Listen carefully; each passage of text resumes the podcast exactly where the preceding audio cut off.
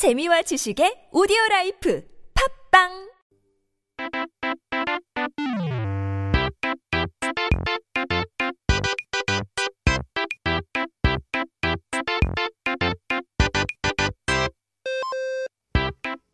It's time to take a look at our Korean dictionary. 오늘의 사전을 살펴보고 펼쳐보고 오늘의 첫 번째 단어를 봐야죠. What's our first word of the day? 호구 인데요. 바가지라는 단어 오늘의 단어에서 많이 다뤘던 것 같은데요. 사용하는 문맥에 따라 다르지만 바가지를 쓰다 라고 하면 원래 가격보다 높은 가격을 주고 산다는 뜻인데요. 관광지에 가면 바가지를 쓰기 쉬워서 조심하라고 하죠. 근데 바가지도 한 번 당하면 바가지지, 여러 번 당하면 호구라는 소리 듣게 되는데요. Now we learned about the term 바가지 quite often on Word of the Day, and it means, well, the meaning changes depending on the context. But if you say you are wearing 바가지, it means you buy an item with a higher price than it's supposed to be. So you got ripped off, to say the least. So they say to be careful not to wear 바가지 when you go to tourist attractions. But again, it's 바가지 if you get ripped off once. But if you fall for it again and again and again, you will be called 호구. 호구는 이용하기 쉬운 사람, 속이기 쉬운 사람을 가리켜 호구라고 하는데요. 호구 is to refer someone who is easily fooled or used by others quite easily. 그렇다면 호구는 어디서 나온 단어일까요? So then where did this term come from? 호구. 일단 한자어로 호구는 호랑이의 입이라는 뜻을 가지고 있는데요. 실제로 호랑이와 관계가 있는 것이 아니라 한국, 중국, 일본에서도 즐겨하는 바둑이라는 마인드 스포츠에서 나온 단어이라고 합니다. So first of all, this word in Chinese characters means mouth of the tiger. Now it doesn't actually have anything to do with an actual tiger's mouth, but it has something to do with the mind sport 바둑 or go in English, widely enjoyed in Korea, Japan, and China. 바둑은 두 명이 검은 돌과 하얀 돌을 차례대로 두면서 한쪽 색깔 돌이 다른 색깔 돌을 완전히 둘러싸면 반대쪽 돌 색깔을 빼앗게 되는 그런 게임인데요. So go is when two people take turns with white and black stones. If one color completely surrounds the other color stone, you take the surrounding stone. 그래서 더 많이 빼앗은 쪽이 이기게 되는 거죠. And therefore, the one who takes the opponent's stones, the most of them, wins. 둘러싸이려면 이제 가장자리를 제외하고 네 면을 다 어, 포위해야 하는데요.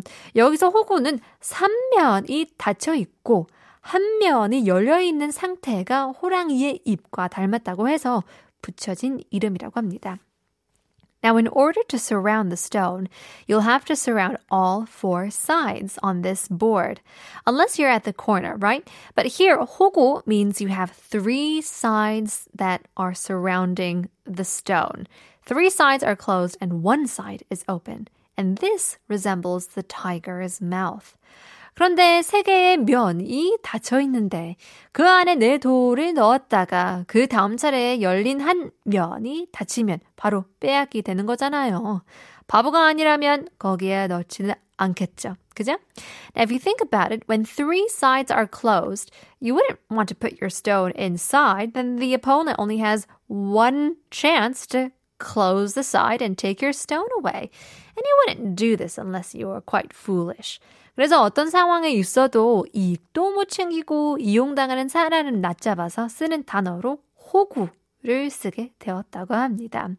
And that's why we started to use the term 호구 to refer to someone who can't take any advantage of a situation and is just used instead. well, hopefully you will never be called a 호구 in your life because, oh boy, wouldn't that be terrible. Here's Jewel, Foolish Games. thank you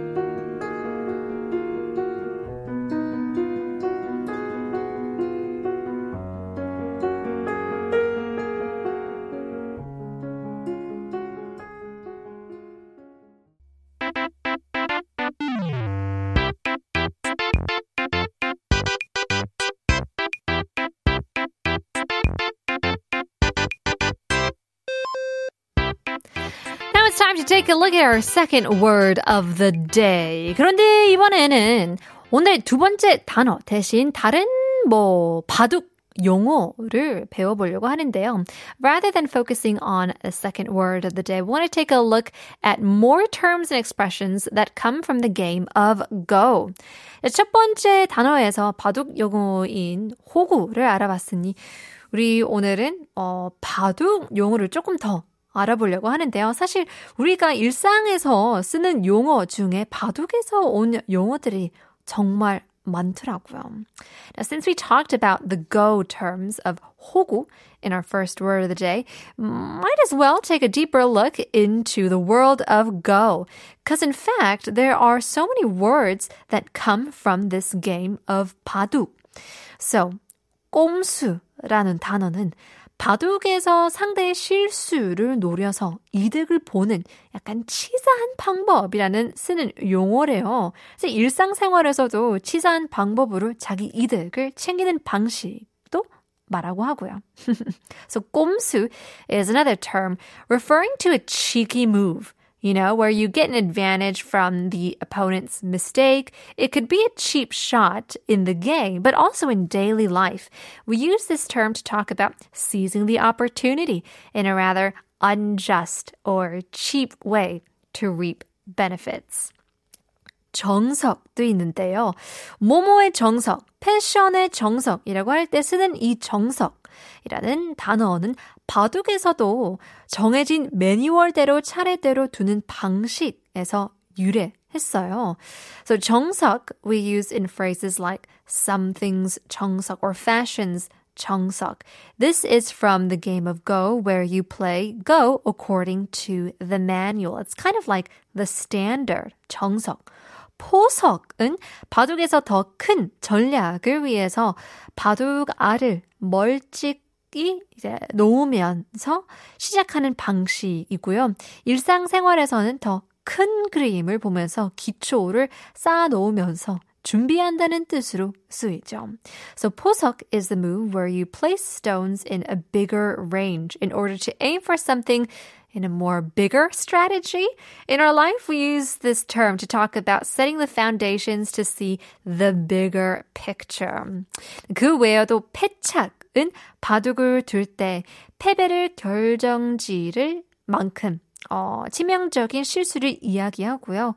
묘수는 반대로 승리를 결정지를 만큼 어, 아주 절묘한 수를 이야기하는 바둑 용어라고 합니다. Moreover, 패착 means the critical mistake that essentially decides the defeat. 묘수, on the other hand, means absolutely clever move that would essentially decide the victory. 또 초읽기라고 하면 무언가가 급하거나 시간이 얼마나 남지 않았을 때 쓰는 용어인데요. 이건 바둑에서 한 번에 돌을 놓을 때마다 제한 시간이 있는 것에서 유래됐다고 합니다. So 초읽기 is the term when you use something is running out of time or when you're in an urgent situation. This is from the rule of Go where you have a time limit on every move that you make. 바둑에서 자세, 어, 자, 아, 제한 시간을 다 쓰는 동안도 이제 돌을 놓지 못하면 1분의 시간을 주는 초읽기가 있는데요. 이걸 3번 이상 사용하게 되면 바로 패배하게 되는 룰입니다. 마지막으로 어, 자충수는 스스로 자기에게 불리한 행동을 해서 안 좋은 결과를 일으키는 바둑 용어라고 하는데요. 우리 일상생활 곳곳에 바둑에 온 단어가 이렇게도 많았다니 정말 재밌네요. 그죠?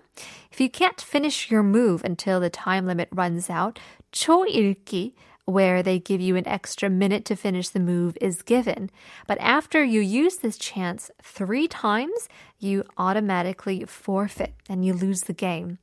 And then last but not least, we have 자창수 or 자충수 is a go term where you make a bad move upon yourself to cause bad results. Now, it's actually quite interesting to learn how so many words we use today are from the game of Go makes us realize that playing games is good for learning languages too. Here's Guppy, 게임의 법칙.